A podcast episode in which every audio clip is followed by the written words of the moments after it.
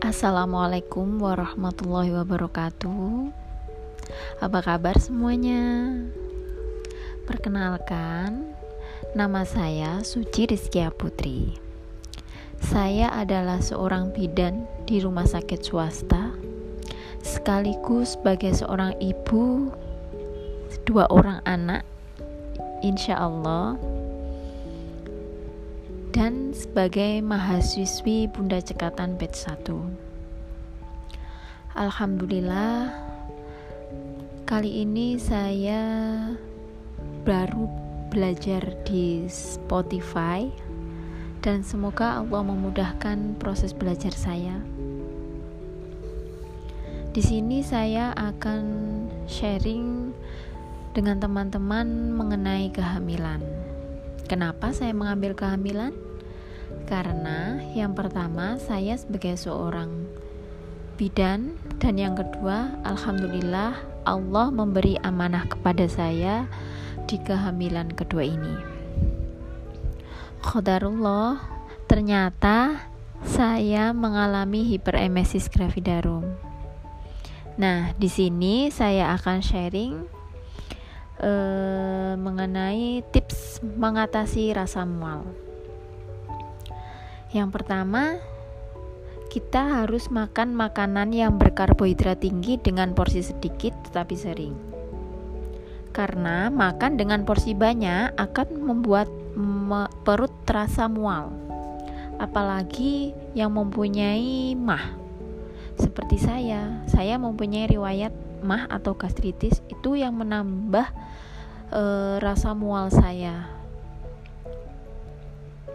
Yang kedua, makan biskuit kering di antara jeda jam makan atau mengisap, mengisap permen berasa jahe untuk mengurangi rasa mual. Berdasarkan penelitian, jahe aman dikonsumsi ibu hamil dan janin dan sangat ampuh untuk mengatasi rasa mual. Yang ketiga, yaitu ketika bangun tidur, biasanya saya tidak langsung beranjak bangun, tetapi duduk sejenak, kemudian berdiri pelan-pelan dan berjalan. Jika masih merasa mual, saya biasanya makan biskuit yang sudah saya sediakan. Yang keempat, menghindari benda, makanan, dan ruangan yang berbau menyengat. Masya Allah, ini sungguh menyedihkan memang, apalagi bau-bau makanan yang sangat menyengat itu menimbulkan rasa mual. Biasanya saya memakai masker untuk menghindari hal ini.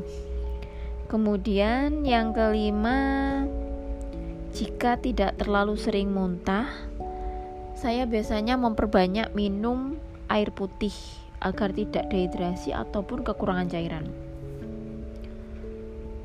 Yang keenam, mengonsumsi suplemen suplemen vitamin B6 untuk mengatasi rasa mual.